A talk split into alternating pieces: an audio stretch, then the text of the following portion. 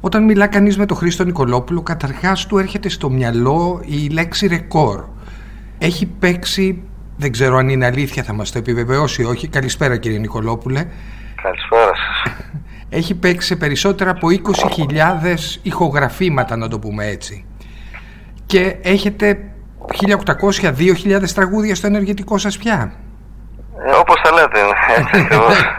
Μπορεί και αυτά που έπαιξα να είναι και λίγο περισσότερα, αλλά... Α, ναι. Πόσες φορές στο στούντιο, δηλαδή τόσες φορές νομίζω δεν έχει μπει Έλληνας μουσικός στο στούντιο. Ναι, κοιτάξτε, κάποια χρόνια, καμιά 25 περίπου, έπαιζα σχεδόν ε, σε καθημερινή βάση, εκτός από τις Κυριακές που καθόμουν να δω την οικογένειά μου. Ναι. Και τα Σαββάτα. Καθημερινώς μιλάμε για 10 ώρες στούντιο την ημέρα δηλαδή. Τόσο πολύ. Ε, ναι. Ναι, ναι. Αυτό γινόταν προφανώς γιατί είμαστε μια ομάδα έτσι 5-6 μπουζουξίδες που λέμε, μουσική δηλαδή του στούντιου. Ναι. Που ήμασταν, ε, μας αποκαλούσαν ε, μαγνητόφωνα. Ναι. Γιατί, ναι, ναι. Γιατί τότε ε, οι περισσότεροι συνθέτες ήταν, ε, παίζαν λίγο μπουζούκι ας πούμε, κάποιοι παίζαν πιάνο, ε, εμείς δεν διαβάζαμε μας παίρναν τηλέφωνο για το στούντιο, πηγαίναμε και μας τα παίζανε ας πούμε Πριμαβίστα που λέμε, ναι, στο πιάνο, ναι. Ή στο μπουζούκι και εμείς αμέσως έπρεπε να τα μάθουμε. ναι. Και πολλές φορές χωρίς να τα ακούσουμε εμείς οι ίδιοι εκεί στην Κολούμπια που πηγαίναμε συνήθως, τα ακούγαν δηλαδή πάνω στο κοντρόλ ο παραγωγός και ο τραγουδιστής και με τα ακουστικά στα αυτιά πολλές φορές που είχε τελειώσει το προηγούμενο τραγούδι ε, μας έπαιζε ο συνθέτης το επόμενο τραγούδι και στη συνέχεια δηλαδή είμαστε πολύ παραγωγικοί και γι' αυτό μας προτιμούσαν και γι' αυτό και έχω παίξει και τόσο πολλά τραγούδια. Αυτό έχει περάσει πια. Δηλαδή δεν είμαστε σε αυτή την εποχή, έτσι δεν είναι; Καταρχάς δεν είμαστε σε αυτή την εποχή του λαϊκού, είναι η αλήθεια. Ναι, τώρα το τοπίο είναι εντελώς διαφορετικό. Ναι. Οι περισσότεροι μπουζουξίδες που παίζουν ε, στα ελάχιστα τραγούδια που έχουν μπουζούκι πλέον διαβάζουν κιόλας νότες. Ναι. Ε, η συνεργασία από ότι και εγώ το αντιμετωπίζω με τα λίγα τραγούδια που βάζω πια ε, γίνονται μέσω email ναι. παίρνει ο τραγουδιστής δηλαδή το τραγούδι με email του το στέλνουμε και διαλέγει τέλος πάντων τα τραγούδια μας απαντάει μέσω email ναι. και είναι άλλη αυτό εποχή, είναι άλλη εποχή. είναι. Ενώ παλιά ήταν πολύ πιο ζεστή η συνεργασία αυτή. Ναι. Βρισκόμασταν με τον στιχουργό, με τον τραγουδιστή, κάναμε πρόβες όσον αφορά το δημιουργικό κομμάτι, Κομμάτι, εννοώ. ναι, ναι, ναι. Και σαν ε, δεξιοτέχνης, δηλαδή και αν σαν ε, εκτελεστές ας πούμε άλλων τραγουδιών ναι. πάλι πηγαίναμε στα σπίτια, κάναμε πρόβες δεν ήταν ε, τα πράγματα όπως τώρα, καταλάβατε. Ναι. Είστε και ο ορισμός του αυτοδίδακτου με έναν τρόπο, έτσι. Ένας άνθρωπος που πήρε στα 12 του, αν δεν κάνω λάθος, μπουζούκι πρώτη φορά, προσπάθησε να το μάθει, αλλά περάσατε από μεγάλα πανεπιστήμια. Πρώτα, ας πούμε, από τον ε, Ζαφυρίου, σωστά θυμάμαι. Ναι, το Στέλιο Ζαφυρίου, Ναι, ναι, ναι. που ήταν ένας μέγας δεξιοτέχνης στο μπουζούκι. Έπειτα, από τον Μανώλη Χιώτη. Ο Γιώργος Ζαμπέτα σας έλεγε κάτι σαν γιο. Ενώ Ναι. φυσικά και από την εποχή Καζατζίδη, προς το τέλος δηλαδή της εποχής Καζατζίδη, που εκείνος αποχώρησε από τα κέντρα αλλά συνέχισε να ηχογραφεί. Υπάρχουν Ναι. ιστορίες πολλές, δεν είναι το θέμα να πούμε ιστορίες. Εγώ αυτό που θα ήθελα να μάθω είναι, καταρχάς θυμάστε το πρώτο σας ηχογράφημα. Την πρώτη φορά που μπήκατε στο στούντιο. Όλα τα θυμάμαι, ευτυχώς ακόμα. Ευτυχώς έτσι Ναι. να λέμε. ναι, ναι, όπως το είπατε, είναι. Εγώ ξεκίνησα από ένα χωριό εκεί της Μακεδονίας. Ναι, από την Αμαθία. Ναι. Ναι. για βιοποριστικού λόγους. Βγήκα πολύ νωρίς στο επάγγελμα. Πήγα και σε μια σχολή που ήμουν αριστούχος. Ναι. Για θεωρία εννοώ. Ναι, ναι, ναι. Σε πέντε μήνες διάβαζα πριμαβίστα. Αλλά προτίμησα το αυτοδίδακτο γιατί προφανώς εκεί ήμουν ταγμένος τέλος πάντων στο λαϊκό τραγούδι. Άρχισα λέει, να μαθαίνω τα τραγούδια απ' έξω, μου άρεσε καλύτερα να τα ακούω και να τα μαθαίνω απ' έξω παρά να τα διαβάζω. Και αυτό συνεχίστηκε. Τώρα μετά κατέβηκα στην Αθήνα κάποια στιγμή, Ναι. 16 ετών, τα πρω... οι πρώτες ηχογραφίες ήταν σε εταιρείες της Ομόνιας που λέμε. Ναι, η Πάνη Βαρύτητα είναι πιο γνωστή νομίζω. Πολυφών, ρυθμοφών, Ναι. Όσκαρ. ε, Όλες αυτές τις περίεργες εταιρείες που ήταν σε ένα γραφιάκι και αν ήταν και σε ένα γραφιάκι. σε ένα γραφιάκι, ναι. ναι. Ο ένας μάλιστα, μάλιστα ήταν και είχε γραφείο. Ναι. αυτός που είχε την Πολυφών, μια εταιρεία που έκανε και πολλές επιτυχίες, ε, Με είχε ποιους γραφείο έγραφε; και μέσα στο γραφείο είχε το γραφείο του. Με ποιους έγραφε τότε, τραγουδιστές εννοώ; Οι πρώτε ηχογραφίες που έπαιξα εγώ Ναι. ήταν ε, δωρεάν. Πήγαινα στη Ρυθμοφών μια εταιρεία που εκεί πέρα ήταν. ε, δεν ξέρω αν έχετε ακούσει κάτι τραγουδιστές όπως ο Τάσος Μπουγάς, ένας Ναι, βέβαια. αυτός που έβγαινε Είμαι με ένα παλιότερος, πουρο. κύριε Νικολόπουλε, δεν είμαι τόσο καινούριος. ναι, ναι. Και Και τα κάποιοι έχω τραγουδιστές ζήσει λίγο. πολύ μικροί, με το Στέλιο το Χρυσίνη, ένα παλιό... Επίσης, ρεπε- με μεγάλες πολύ- επιτυχίες. Ναι, πολύ μεγάλες επιτυχίες, ήταν και πολύ Εκείνη καλός την εποχή κιθαρίστας. πολύ. Αυτός παρότι ήταν τυφλός ήταν πάρα πολύ καλός κιθαρίστας και καλός συνθέτης. Σε αυτού τραγούδια έπαιζε σε αυτές τις εταιρείες, ο οποίος και αυτός ήταν στο, λίγο στο περιθώριο τότε. Ναι. Σιγά σιγά όμως σε ένα, όπως είπατε κι εσείς, σε ένα στούντιο γνώρισα το Στέλιο Ζαφυρίου που έπαιζε και αυτός στις μικρές εταιρείες καμιά φορά έτσι όταν ήταν κάτι πιο εκλεκτό Ναι. και ο οποίος ε, προφανώς τον εντυπωσίασα γιατί αμέσως κόλλησα στα σεγόντα ας πούμε, που έπαιξα, που έπαιζα μαζί του και μου λέει θα άρχισε να παίζει μαζί μου. Λέω το ρωτάς και μετά άρχισα να παίζω σε καλύτερες εταιρείες. Τότε ήταν ε, η Philips, η RCA Victor, μια Olympic ε, καλύτερη εταιρεία. Κάποιο Ορφανίδη ήταν αυτές οι εταιρείες μικρές και ε, σιγά σιγά ο Ζαφυρίου μου έβαλε στην καλύτερη πιάτσα τέλος πάντων να Ναι, ναι. παίζω και μέσω των ηχογραφήσεων αυτών ήταν και οι πρώτες ε, καλές δουλειές που πήγα ε, νυχτερινές εννοώ σε ναι, κέντρα. ναι. Όπως το Μανώλη Αγγελόπουλο, ας πούμε, έτσι. Ακριβώς, ναι, ναι, εκεί Στη, γνώρισα στη, τον Μανώλη μεγάλη Αγγελ- του, στη μεγάλη του ακμή, έτσι, τη στιγμή που ήταν. Τη μεγάλη του, ναι, ναι, ναι. Ήταν αν, αν, Γκραν ανταγωνιστής- όνομα. Ναι. πολύ ανταγωνιστής των μεγάλων τραγουδιστών τότε. Με την καλή έννοια εννοώ. ναι, ναι, ναι, ναι. Εκεί γνώρισα τον Αγγελόπουλο και καλά πιο πριν είχα μια φοβερή έτσι περιφορά ας πούμε σε διάφορους χώρους.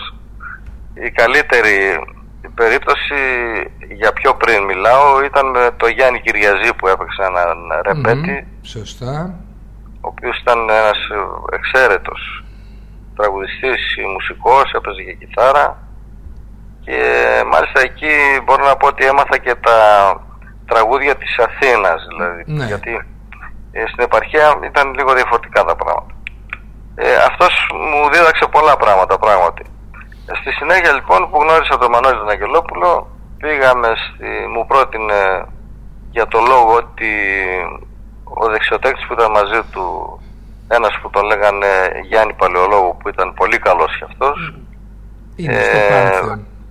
ναι, ναι, που στη συνέχεια παίζαμε και στο στούντιο με αυτόν πάρα πολύ μαζί. Ε, αυτός που είχε πάει φαντάρος και δεν είχε μπουζούκι ο Αγγελόπουλος μου λέει έρχεσαι να πάμε Θεσσαλονίκη. Και πήγαμε λοιπόν σε ένα κέντρο που το λέγανε Καλαμίτσα στη Θεσσαλονίκη. Και έτσι άνοιξε ο πρώτος μου έτσι καλός ορίζοντας. Και ήρθαν και τα τραγούδια στη συνέχεια. Τα δικά σας τραγούδια.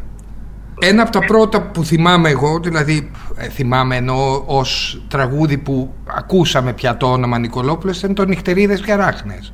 1968. Ναι, ναι, αυτό έγινε λίγο αργότερα όταν πήγαμε τον Καζατζίδη πια. Ναι.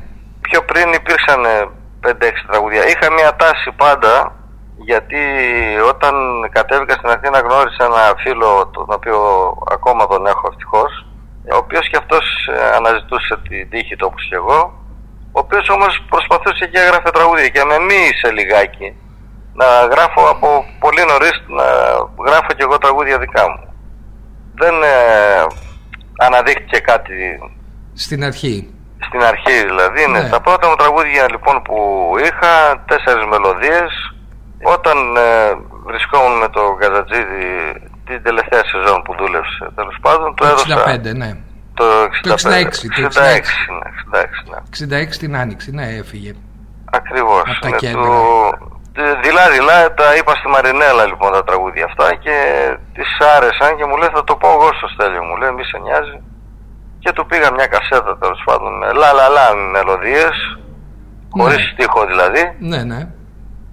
Και του άρεσαν και αυτού πάρα πολύ και τα δώσαμε Αυτό έγινε το 66 έτσι. Ναι, ναι. Τα δώσαμε, αυτό μέσω του Καζατζή δηλαδή, τα δώσαμε στον Βίρβο και στον Πυθαγόρα. Δύο τραγούδια στον Βίρβο, δύο στον Πυθαγόρα. Και αυτά τα τραγούδια μετά αργότερα που τραγούδισε, που μπόρεσε και τα τραγούδισε τέλος πάντων το 68 ένα από αυτά ήταν το Νυχτερίδες και Αράχνες και ε, άλλα τρία τέλος πάντων. Ναι. Αυτά ήταν η αρχή μου. Μετά ήρθε ο Χήμαρος. Ναι, Εννοώ μετά ξεκίνησαν όλα και μεγάλες επιτυχίες, τεράστιες επιτυχίες. Εννοώ το Αγριολούλουδο ας πούμε. Το ναι, Νύ- ναι, το ναι, νύχτα ακριβώς. στάσου. το, Ναι, στα- ναι, το ναι, έτσι σταυροδρόμι αρκετά αργότερα. Εννοώ πια στη δεκαετία του 70 έτσι. Δηλαδή που αρχίζει ένας χήμαρος τραγουδιών. Ναι, ναι, ναι. Ο, ο μεγαλύτερος σχήματο άρχισε μετά το 80 βέβαια. Ναι, βέβαια. Λίγο πιο πριν, από το 75, μετά το υπάρχω δηλαδή. Ναι, ναι.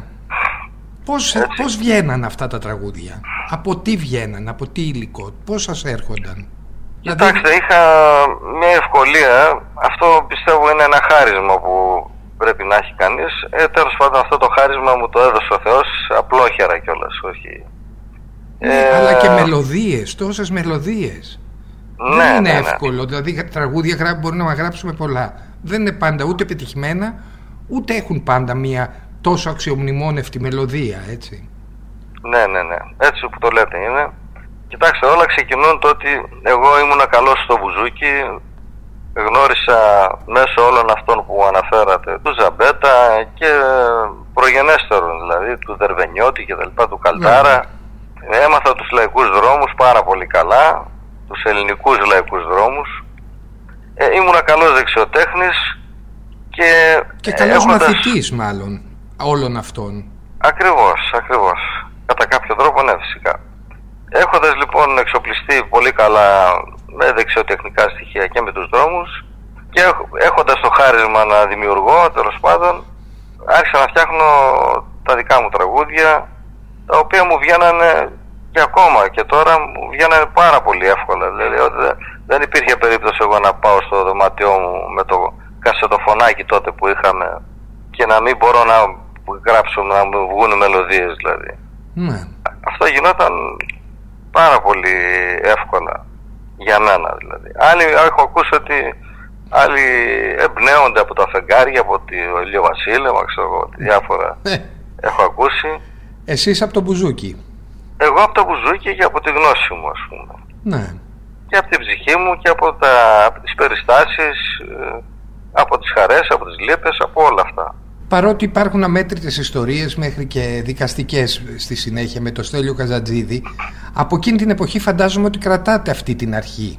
Δηλαδή ότι έγινε το πρώτο μεγάλο βήμα και στο υπάρχο φυσικά το 75 ενώ που ήταν ένα, είναι ένας εμβληματικός δίσκος για την ε, ελληνική δισκογραφία όχι μόνο δηλαδή για τον Καζατζίδη, όχι μόνο για τον Χρήστο Νικολόπουλο είναι γενικώ ένας δίσκος που ε, ήταν το μη για εκείνη την εποχή. Φυσικά, ναι, αυτή η δουλειά ήταν και εμένα μια η κατακόρυφη μου δουλειά. Έτσι, άκουσα μ, μάλιστα πριν από μερικά χρόνια ότι στη Βουλή των Ελλήνων κάνανε ένα εκθετήριο εκεί πέρα ποιοι είναι, ποια ήταν τα καλύτερα βινίλια των περασμένων ετών και μεταξύ αυτών είχαν και το υπάρχο. Ε, βέβαια. Πιστεύω πως ήταν ε, το κατακόρυφο της αρχής μου ας πούμε. Ναι. Εμπορικά δηλαδή τότε, επειδή δεν υπήρχαν τα μηχανήματα pick-up και τέτοια ας πούμε να είναι μια έτσι σε ευρύτητα, Ναι, ναι. οι πωλήσεις δεν ήταν γενικώς πολύ μεγάλες. Ειδικότερα για το υπάρχο, θυμάμαι τότε είχε πουλήσει ας πούμε 100.000 ναι. δίσκους και κασέτες ήταν τότε. Βέβαια, ναι. Σε σύγκριση ας πούμε με άλλους μου δίσκους, γι' αυτό σας το αναλύω τώρα, Ναι, ναι, ναι, όχι και πολύ Ε, καλά κάνετε. με τον Ταλάρα, ας πούμε, το Μη Μιλάς Κινδυνεύει Ελλάς, που ήταν πολύ αργότερα που είχε εξελιχθεί Ναι. και ο κόσμος και είχαν μηχανήματα από το- και είχε, είχε βγει και το CD, είχαμε 370.000 ας πούμε πωλήσεις. Βέβαια. Με το Μη Μιλάς Κινδυνεύει Ελλάς, ας πούμε. Ναι. Έτσι, αλλά ήταν όμως το Υπάρχω, ήταν ένας Φαντάζομαι μεγάλος και με την σταθμός. Αλεξίου στη συνέχεια, δηλαδή του, Βέβαια, ναι, ναι. της- του όλου του κόσμου οι Κυριακές, το η νύχτα θέλει έρωτα κτλ. κτλ. Βέβαια, ναι. ναι. Ή Και ο εγώ. Σαλονικιός ας πούμε με τον Διονυσίου. Επίσης ήταν σε, σε peak, δηλαδή σε τεράστιες, ε, πώς να πω, ήταν μεγάλα, μεγάλα, μεγάλα σουξέ. Πολύ μεγάλα, ναι, πράγματι. Σήμερα δεν έχουμε το ίδιο πράγμα. Γράφονται τραγούδια. Και εσείς γράφετε τραγούδια και είστε από τους λίγους που μπορείτε να κρατήσετε το νήμα από εκείνη την εποχή. Εννοώ την εποχή που γράφονταν πολύ μεγάλα τραγούδια και γράφονταν πολλά τραγούδια, κυρίως αυτό. Τώρα είναι λιγότερα, παρότι γράφουν πολύ περισσότεροι δημιουργοί, λιγότερα αυτά που παίρνουν τον ίδιο δρόμο, δηλαδή δεν υπάρχει ένα τραγούδι, λέω παράδειγμα σαν το υπάρχω σήμερα, που να κάνει αυτή την παλαϊκή δόνηση, να το πούμε έτσι. Συμφωνώ απόλυτα μαζί σας. Αυτά τα χρόνια τα τελευταία, εγώ καταρχήν αναγνωρίζω την καινούργια κατάσταση, την αποδέχομαι γιατί δεν γίνεται κι αλλιώς. Ε, αλλά τα τελευταία χρόνια δυστυχώς δεν ξεπετάγονται, έτσι, δεν γίνονται σουξέ μεγάλα επιτυχίες στην ευρεία έτσι, κλίμακα ναι, του κόσμου. Και που να είναι και καλλιτεχνικές επιτυχίες επίσης. Δηλαδή, μπορεί να γίνει για, για ένα διάστημα. Θυμάμαι παράδειγμα, Σώτη Βολάνης. Λέω ένα παράδειγμα, δεν, δεν μου φταίει ο άνθρωπος. Ναι. Έκανε για μια στιγμή μια επιτυχία μεγάλη για ένα ναι. διάστημα, τελείωσε. Ναι, Κάι, ναι, ναι, ναι. Κάηκε. Όχι, ούτε, ούτε τέτοια έχουμε τώρα. Πολύ ναι, λίγα. Είχαμε την, περίπτωση με τον Παντελίδη, ας πούμε, που ήταν. Έτσι, ναι, που ήταν και συνθέτης, ας πούμε, ο ίδιος. Δηλαδή ήταν δημιουργός ο ίδιος. Ναι, γενικότερα λοιπόν δεν έχουμε σουξέ. Εγώ αν έτσι κάνω μια αναδρομή που νομίζω θα συμφωνήσετε, πριν από μια δεκαετία, δύο τέλος πάντων, είχα ένα σουξέ μεγάλο, η ψήφιρη καρδιάς, ας πούμε. Ναι, σωστά. Που ήταν, ε, σας λέω έτσι παραδείγματα, μέχρι ένα τσιγκάνο, ας πούμε, είδα με την αρκούδα να τραγουδάει το τραγούδι αυτό ναι, ναι. στο δρόμο. Έτσι, ναι. άκουγα παιδάκια, συσταγό που πήγαινε ακουγόταν.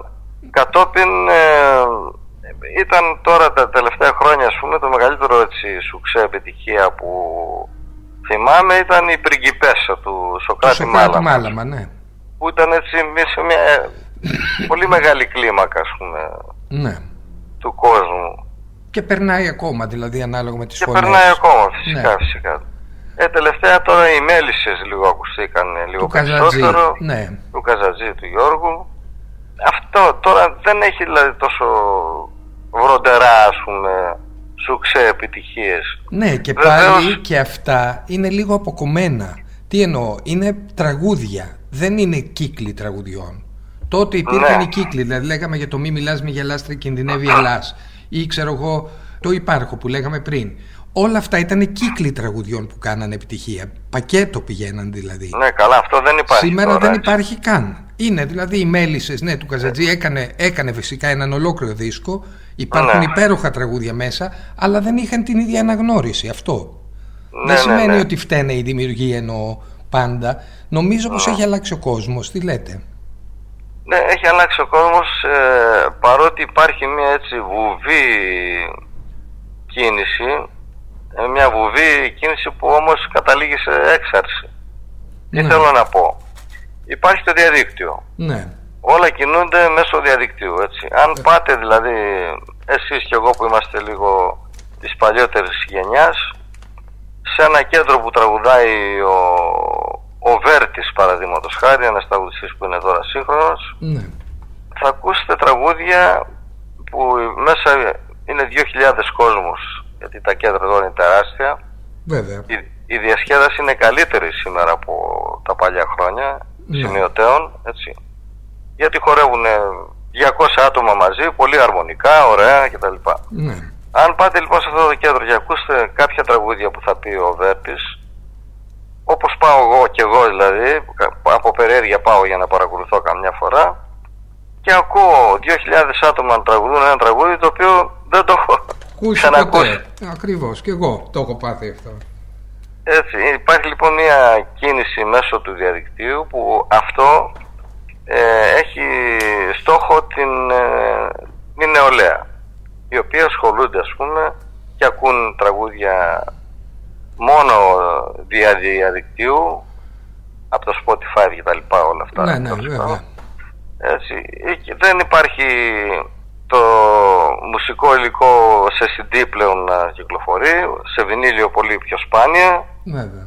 Έτσι, υπάρχει μια άλλη κίνηση, σας την είπα ότι μια έτσι, ε, βουβή κίνηση, η οποία όμως έχει την έξαρσή της στους χώρους αυτούς που σας ε, ανέφερα. Μια και λέμε για νύχτα, δηλαδή για τη διασκέδαση αυτή τα κέντρα, είναι αλήθεια ότι χρωστάμε ας πούμε αυτή τη νεότερη εκδοχή του κέντρου είτε το λέμε σκυλάδικο είτε το λέμε λαϊκή σκηνή δεν ξέρω πώς αλλιώς στον Πάνο Γαβαλά εννοώ που έβαλε όλα αυτά τα όργανα καταρχάς τα σύνθια που λέμε ναι. μέσα και ξαφνικά άρχισε ο ήχος να αλλάζει κάποιοι το πήραν αυτό το πήγανε στο, στο ακόμη παραπέρα ενώ αλλοιώνοντας το παλιό λαϊκό ακουστικό κατά κύριο λόγο τοπίο και φτάσαμε σε ένα πράγμα που είναι παράδειγμα μια χρησιμοποίησα τον Νίκο Βέρτη το πρόγραμμα του Νίκου Βέρτη.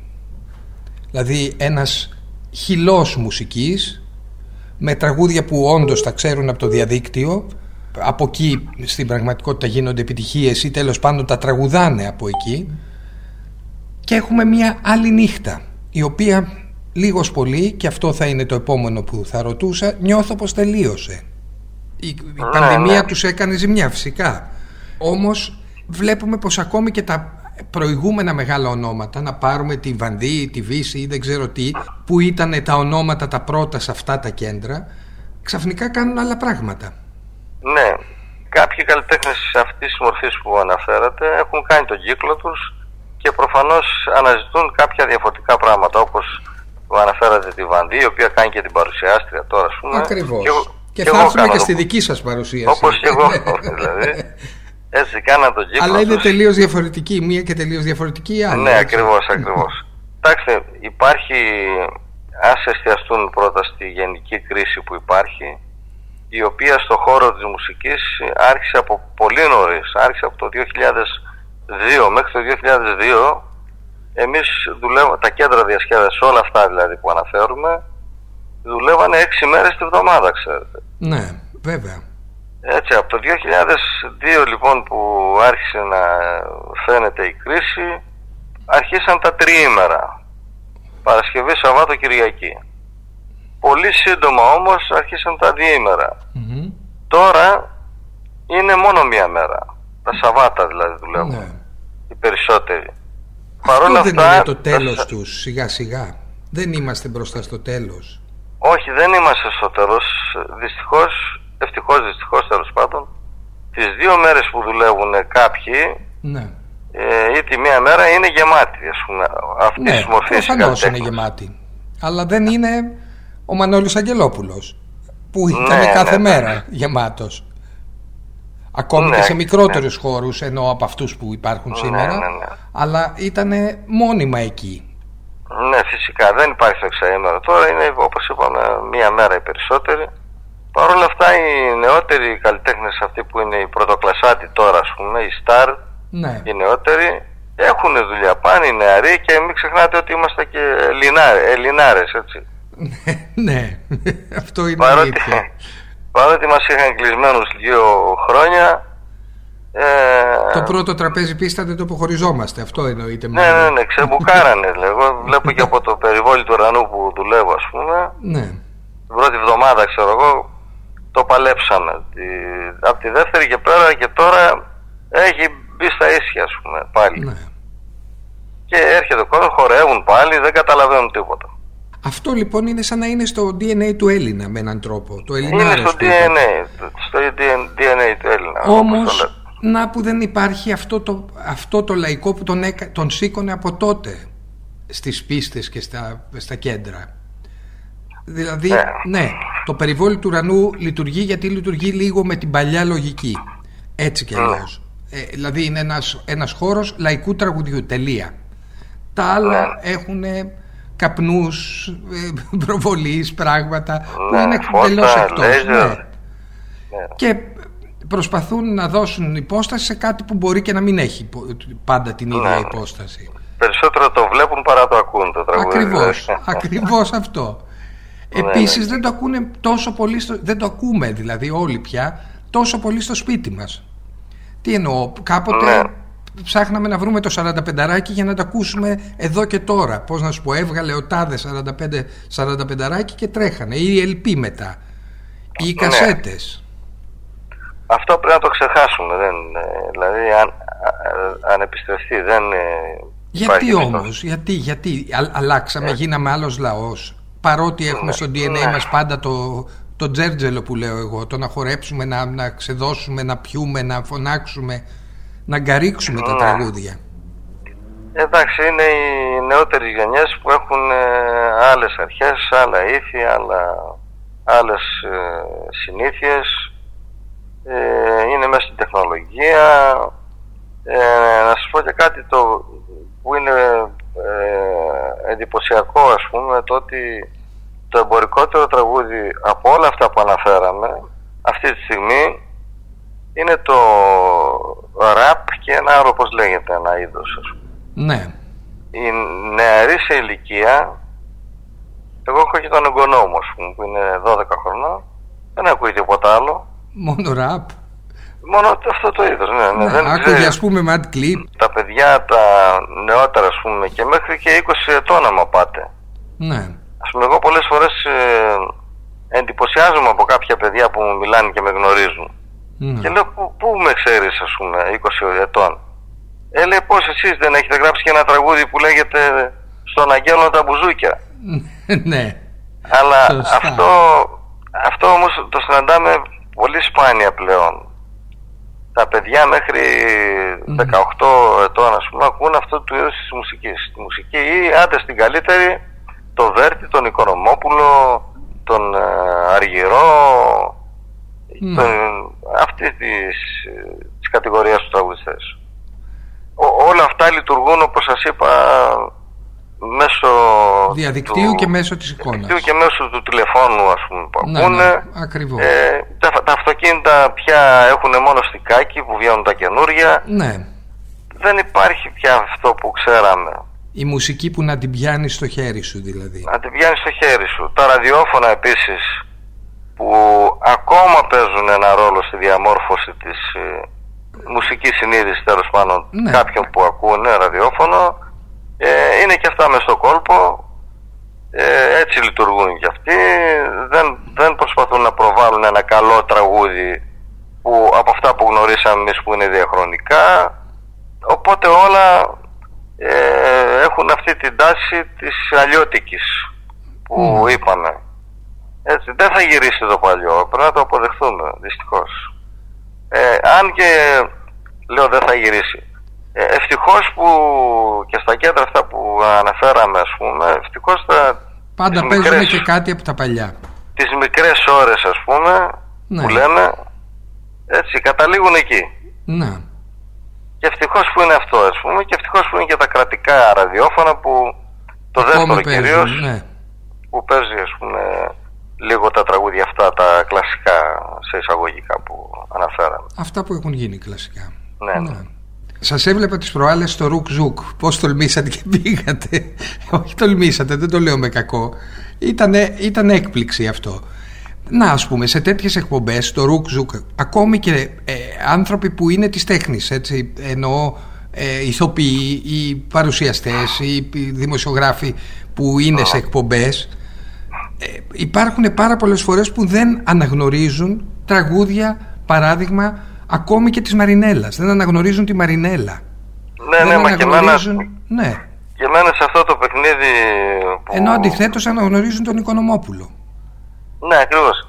Και εμένα σε αυτό το παιχνίδι που λέτε, που μου βάλανε τα ακουστικά και μου βάλανε ένα τραγούδι, δεν μπόρεσα να το αναγνωρίσω.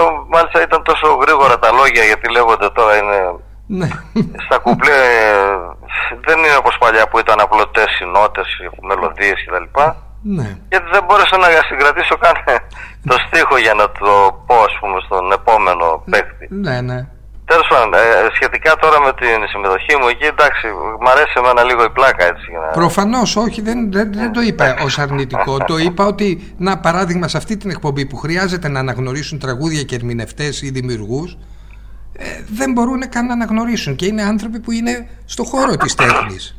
Ναι, ναι, ναι. Δηλαδή, τι να ναι. πούνε και τα παιδιά. Δηλαδή, ένα 16χρονο, άμα του πεις Μάνος Χατζηδάκης, δεν θα ξέρει καν γιατί μιλάμε. Τίποτα, δεν του καμία σχέση. ναι. Μια φορά, ε, σου ένα παράδειγμα, μια φορά υπήρξα, με μπλέξανε και υπήρξα νομαρχιακός, τότε ήταν νομαρχία. Ναι, ναι. Νομαρχιακός σύμβουλος. Ναι. Με εκλέξαν τέλος πάντων εκεί με τη φόφη γεννηματά που ήταν φίλη μου, Θεός χωρέστην. Ναι. Και με βάλαν στο ένα ψηφοδέλτιο τέλος πάντων για τέσσερα χρόνια. Μεγάλο λούκι. Με βάλανε εντεταλμένο σύμβουλο πολιτισμού τέλος πάντων στην ομαρχία που ήταν τότε. Ναι, ναι. Και εγώ για να κάνω κάτι ας πούμε τους λέω άντε να κάνουμε μουσικές εκδηλώσεις στα γυμνάσια. Στα γυμνάσια. Ναι. Να δούμε τι- θα μπορέσουμε να μεταδώσουμε κάτι τους- στους ε, νέους ας πούμε στα νέα παιδιά. Λοιπόν η εμπειρία μου ήταν φρικτή ε, γιατί τους ε, είχαμε και ένα ομιλητή ας πούμε το στήσαμε πολύ καλά το, τις γιορτές αυτές. Μικρές γιορτές έτσι με τρία άτομα ορχήστρα τέλος πάντων με δύο τραγουδιστές και έναν ομιλητή που έλεγε ιστορικά στοιχεία και έλεγε το τραγούδι που θα σας παίξουμε τώρα είναι του Μάνου Χατζηδάκη γράφτηκε εδώ αυτά.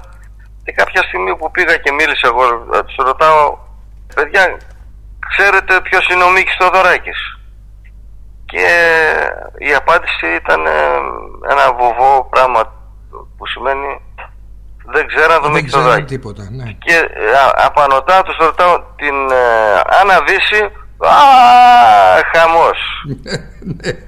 Χαμός Λοιπόν αυτό σημαίνει ότι δεν, ε, άλλα, πρέπει να τα ξεχάσουμε αυτά με τα λύπης μας αλλά οι νέοι θα, δεν θα γνωρίσουν ποτέ ε, τις αξίες αυτές οι νεότεροι που ακούνε μουσική δεν θα γνωρίσουν γιατί όπως σας είπα και τα ραδιόφωνα ακόμα ας πούμε που, είναι, που διαμορφώνουν μια γνώμη ναι. και αυτά παίζουν τον ρόλο τους Ακριβώς. Ε, Πόσο καιρό έχουν να παίξουν Μίκη Θοδωράκη, ας πούμε; Ακριβώς, Άντε να ακριβώς. παίξανε στην, ε, στο θάνατό του. Στο τα θάνατό άλλα, του, ναι. κατά τα άλλα δεν υπάρχει τραγούδι του Ακριβώς. Μίκη στις, στα- στις playlist των ραδιοφώνων. Μπράβο, ακριβώς. Δεν, θα ακούσουν, δεν ακούμε μυθικότσι, δεν ακούμε... Ακριβώς. Και άμα δεν Τερατζίδη. υπάρχει Μίκης και Μάνος ας πούμε, που να υπάρχουν Ναι. οι υπόλοιποι. Δηλαδή ποιος να μιλήσει τώρα, λέω για το Σταύρο Κουγιουμτζή λέω παράδειγμα. Ναι, ή, ναι, για τον, ακριβώς. ή για τον Χρήστο Λεοντή ή δεν ξέρω τι άλλο. Ακριβώς, ακριβώς.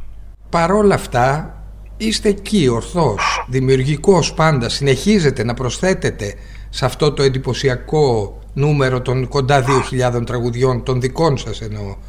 Γράψατε ναι, ναι. λοιπόν μια σειρά από καινούρια τραγούδια που τα δώσατε και σε απρόσμενους ερμηνευτές, δηλαδή στο Σταμάτη Κραουνάκη ας πούμε, στο Φίβο Δελιβοριά. Ναι, ναι, ναι. Που ζητήσατε στο Σταμάτη Κραουνάκη ας πούμε του δώσατε ένα ζεμπέκικο σε χασάπικο στην, στην πραγματικότητα.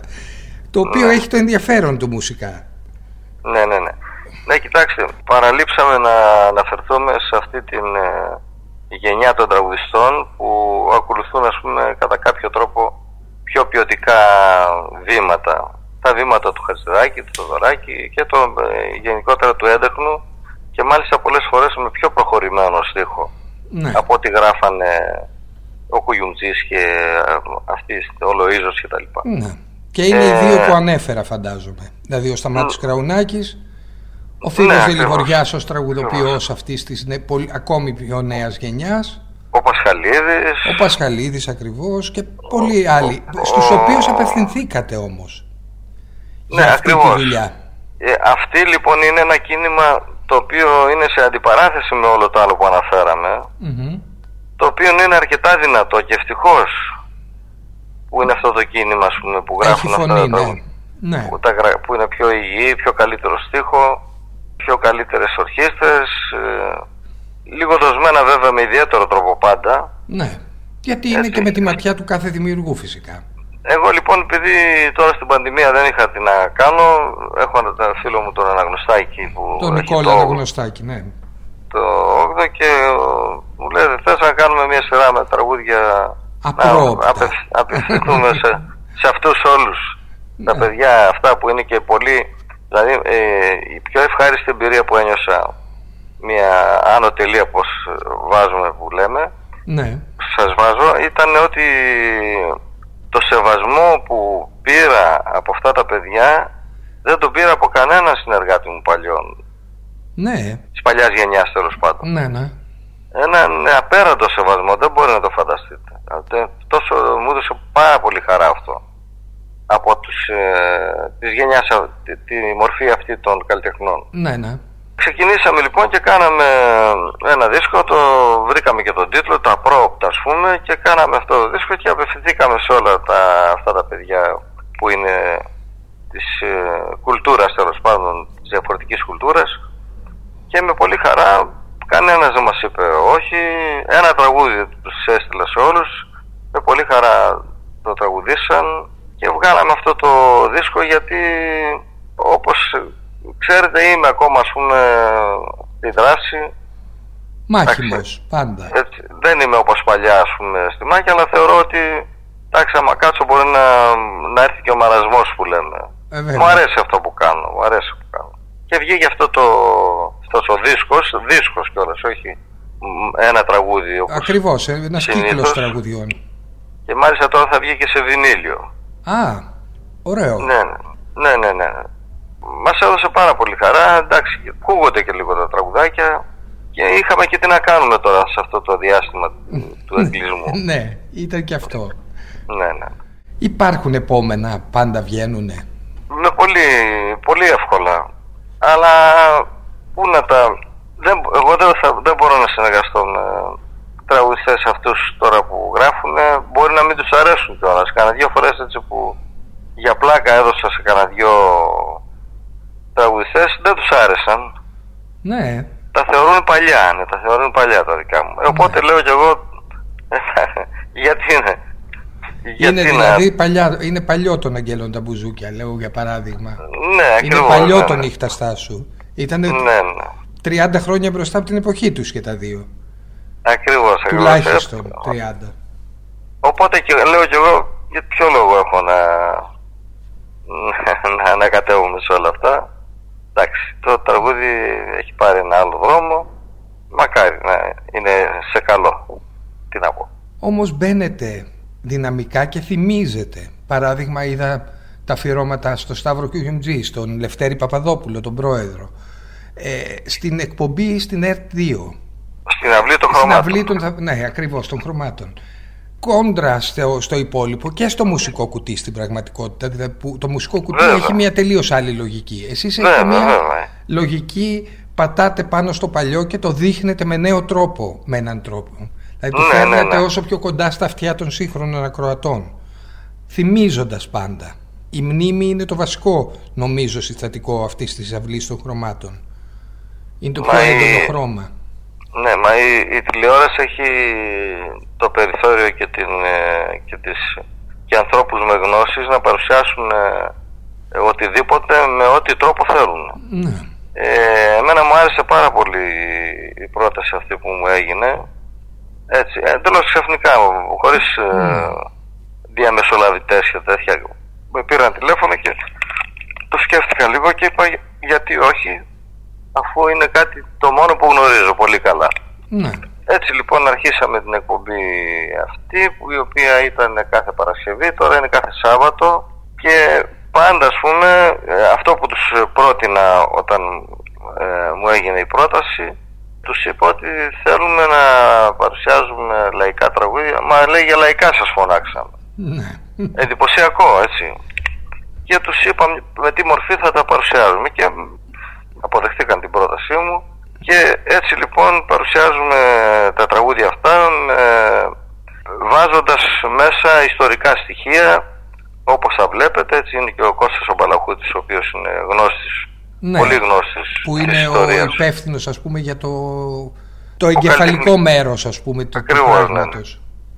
Ε, ο οποίος μας ε, καταθέτει όλα τα στοιχεία σχετικά με το κάθε τραγούδι, πότε γράφτηκε, τι ιστορίες υπάρχουν, πολλές ιστορίες, χιλιάδες ιστορίες. Ναι. Είναι εκατομμύρια τα τραγούδια τα ελληνικά, τα καλά τραγούδια. Και προσπαθούμε να τα παρουσιάσουμε με ένα έτσι πιο ποιοτικό τρόπο και αυτό αρέσει πάρα πολύ. Μας έχουμε πολύ καλά αποτελέσματα και με τηλεθέαση που λένε αυτά ας πούμε και με μηνύματα με μαρτυρίες φίλων, ε, με επιστολές που μας στέλνουν ευχαριστήρια, μάλιστα επιστολές ε, πολύ σημαντικών ανθρώπων. Ας πούμε. Mm. Μας έστειλε μια επιστολή, ας πούμε, ε, κάποιος καθηγητής πανεπιστημίου τώρα πρόσφατα ας πούμε Ναι. με πολύ επενετικά λόγια. Ναι. Έτσι, αυτό νομίζω είναι κάτι που έλειπε γιατί εντάξει υπήρχε εκπομπή με το Σπύρο Παπαδόπουλο στην υγειά μας που ήταν ε, για μένα η μόνη εκπομπή που αναδεικνύαμε το λαϊκό τραγούδι εκεί μέσα βέβαια με λίγο χαβαλέ Ναι. μέσα Και επίσης όχι μόνο το λαϊκό τραγούδι. Αυτό ήταν και το επίσης πρόβλημα. όχι μόνο το λαϊκό τραγούδι ναι. αλλά αυτή η εκπομπή δικιά μας λοιπόν ε, προσπαθούμε να την ε, ε, διατηρήσουμε σε αυτό το κλίμα γιατί αλλιώς θα ήμασταν και εμείς μία από τα ίδια Ναι. Έτσι, και νομίζω τα καλά θα πάει και ακόμα καλύτερα θα το εξελίξουμε. Έχετε εκδώσει τουλάχιστον 12 όσο ξέρω εγώ βιβλία, εκδόσεις τέλος πάντων με τα τραγούδια σας, ε, παρτιτούρες και τα λοιπά. Και ένα βιβλίο που είναι, ε, έχει ας πούμε, είναι διδακτικό, τους λαϊκούς δρόμους εννοώ, σε συνεργασία ναι. με τον, ε, με τον Κωστή Γενεσέλη, έτσι δεν είναι; Ναι, ναι, ναι, ναι. ναι. Είμαι πολύ περήφανος για αυτή τη δουλειά με το βιβλίο, βιβλίο αυτό που είναι διδακτικό πραγματικά. Και το οποίο Ε. θα μπορούσε να, να διδάσκεται ακόμη και στα σχολεία. Στην Ακόμα πραγματικότητα. και στα σχολεία, ναι. Του- Τουλάχιστον στα οδείο τέλος πάντων και στις Ναι, στα σχολές οδεία, και, στο, ναι. και πιθανώς στα μουσικά τμήματα του Πανεπιστημίου. Έτσι. Βέβαια. Γιατί υπάρχει μουσικό τμήμα τώρα πλέον στο Πανεπιστήμιο. Ναι. στη μουσικολογία κτλ. Είναι πολύ καλό το βιβλίο αυτό που κάναμε. Το μελετήσαμε πάρα πολύ με τον Κώστα Γανοσέλη. Εγώ γνώριζα τους δρόμους, αυτός τους έγραφε. Υπάρχουν και μουσικά παραδείγματα για τον κάθε δρόμο. Είναι πράγματι ένα, τραγού... ένα βιβλίο που είναι διδακτικό, όπως το είπατε κι εσείς. Είμαι Ναι. πολύ περήφανος γι' αυτό πραγματικά. Και τα βιβλία αυτά με τα τραγούδια, φυσικά έχω 12 ίσως και παραπάνω βιβλία ε, με όλα, με πολλές επιτυχίες ε, γραμμένα έτσι για, με απλό τρόπο για ένα πιάνο, για μια κιθάρα και πιάνο κτλ. ναι. Και Σαν παρακαταθήκη για τις επόμενες γενιές, αν θέλουν να τα ανακαλύψουν. σαν παρακαταθήκη, ναι, ναι, ναι. Και επίσης ε, να συ- σας συμπληρώσω ότι δεν είναι και πολύ γνωστό, γι' αυτό σας το λέω. Μέσα σε, στα χιλιάδες τραγούδια που έκανα και στις, ε, στις εκατοντάδες δίσκους Ναι. έχω και 6-7 δίσκους ορχιστρικούς. Σωστά. Έτσι, ένας δίσκος μάλιστα είναι με τα χάλκινα της Φλόρινας, έτσι Ναι. σαν μουσικός διάλογος. Ναι, εγώ θυμάμαι τα κυκλάμινα του Ολύμπου, ας πούμε. Τα κυκλάμινα του Λίμπου, αυτό είναι που σας λέω. Αυτό, που είναι Ναι. η μπάντα της Φλόρινας. Ναι, ναι, ναι, ναι. Επίσης είναι των Ελλήνων Πάθη, που είναι καταπληκτικές μελωδίες. Ακριβώς, Ελλήνων Πάθη. Έχω έναν άλλο που λέγεται Ανατολικά της Ευρώπης, Ναι. έναν άλλο που λέγεται Δρόμοι της Ανατολής, έναν άλλο που λέγεται Όταν η βροχή, ένα άλλους δύο που είναι, πώς λέγεται, Golden, τέλος πάντων ε, μελωδίες από τραγούδια μου, διάφορα τραγούδια, Ναι, ναι. αλλά καινούργια ε, ορχιστρικά είναι περίπου έξι ορχιστρικοί δίσκοι Ναι. έξι ορχιστρική δύση. Και αυτό το θεωρώ σημαντικό και μάλιστα ήμουνα από τους πρώτους που έβγαλε ένα δίσκο. Α, ξέχασα να σου πω και έναν άλλον δίσκο που λέγεται Λαϊκά Περάσματα. Α, ναι, τα λαϊκά περάσματα, σωστά. Λαϊκά Περάσματα. Ήμουν από τους πρώτους που, έτσι, του λαϊκού που έβγαλα ορχιστρικό δίσκο αυτό τα λαϊκά περάσματα και στο σημείωμά μου που είχα από πίσω ε, ε, έγραφα ας πούμε ότι εύχομαι να, να ακολουθήσουν κι άλλοι. Ναι. Και Ε, ακολούθησα. και μετά ακολουθήσαν αρκετοί φυσικά. Ναι.